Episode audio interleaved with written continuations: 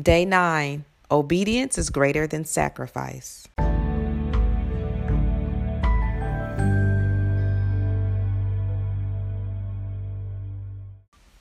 What do you do when God says no?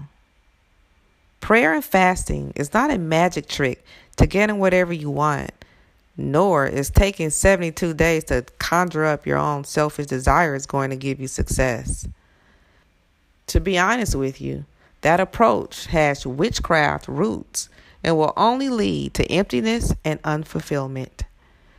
To be a follower of Christ is to earnestly seek out his plans for yourself, trusting that they are good and even better than your own. Everything we are doing is to seek the perfect will of the Father who loves us.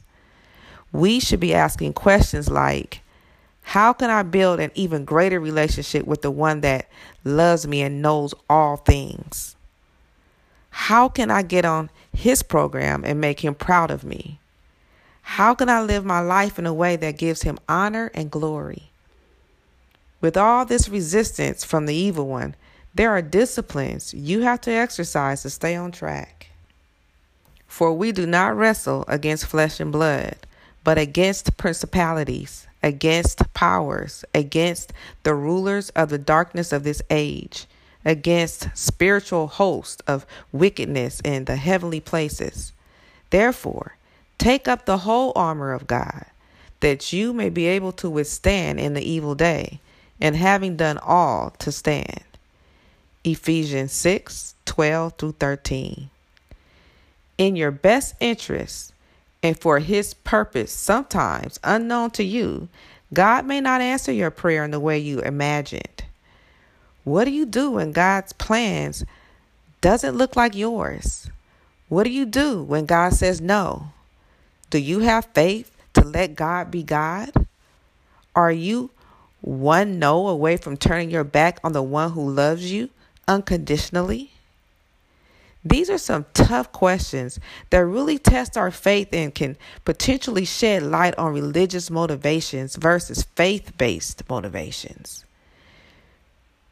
We have to ask ourselves these questions so that we are not in danger of putting God in boxes we created and limiting Him to works and cute gimmicks. The steps we are taking in these 72 days are guides to help us get unstuck. You are creating accountability as the Bible encourages us to lean on one another. As iron sharpens iron, so a man sharpens the countenance of his friend. Proverbs 27 17. I use the plural pronoun we because I am taking these steps with you. I've already prayed for you. I struggle with you. I've crossed the finish line in one area and will pick these disciplines up again to cross another finish line.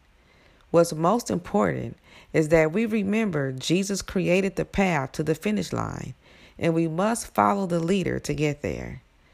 There are many paths, but only one leads to the finish line, that greets us with, Well done, good and faithful servant.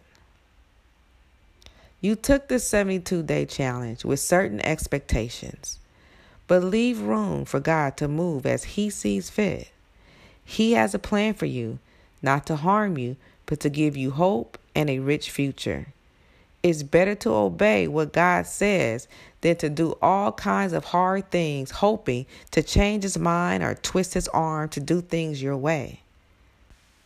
For I did not speak to your fathers or command them in the day that I brought them out of the land of Egypt concerning burnt offerings or sacrifices. But this is what I commanded them, saying, Obey my voice, and I will be your God, and you shall be my people. And walk in the ways that I have commanded you, that it may be well with you. Yet they did not obey or incline their ear but followed the counsels and the dictates of their evil hearts and went backward and not forward. Jeremiah 7 22 through 24.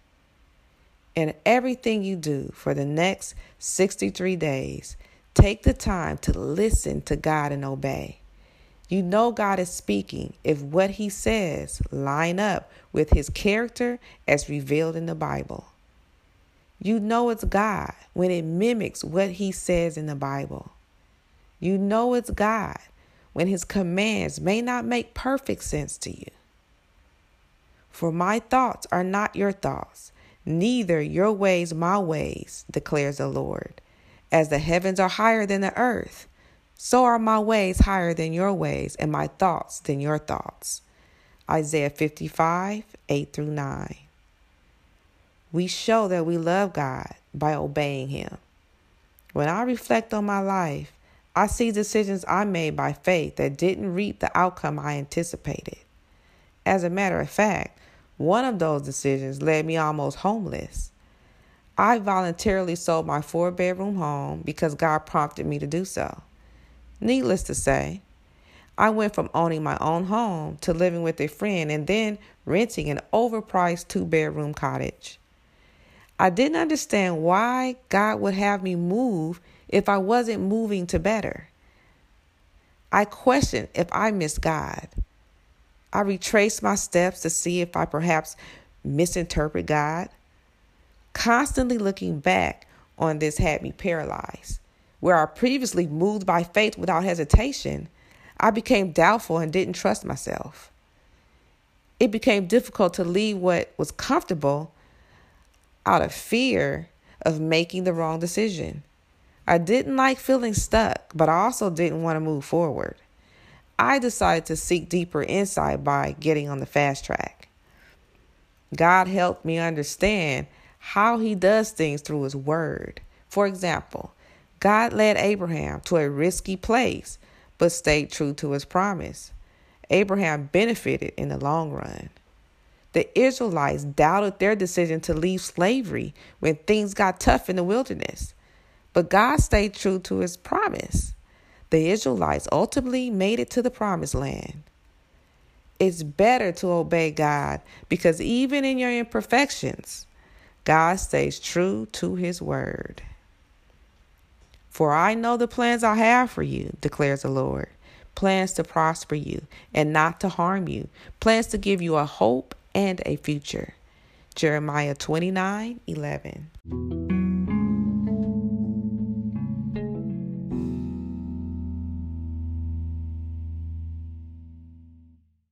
Journal assignment, day 9. Do a journal prayer asking for direction as you need it. Make sure you're not just giving a laundry list, but also thanking and praising God for who He is. Finally, Make time to take action on at least one item for your next steps list created on day five. If you take one step at a time, you'll get there. Challenge yourself to look at your list and do as many as you can. Beat procrastination notes. If you can't fulfill this assignment immediately, set your alarm to complete the action assignment within the next 24 hours.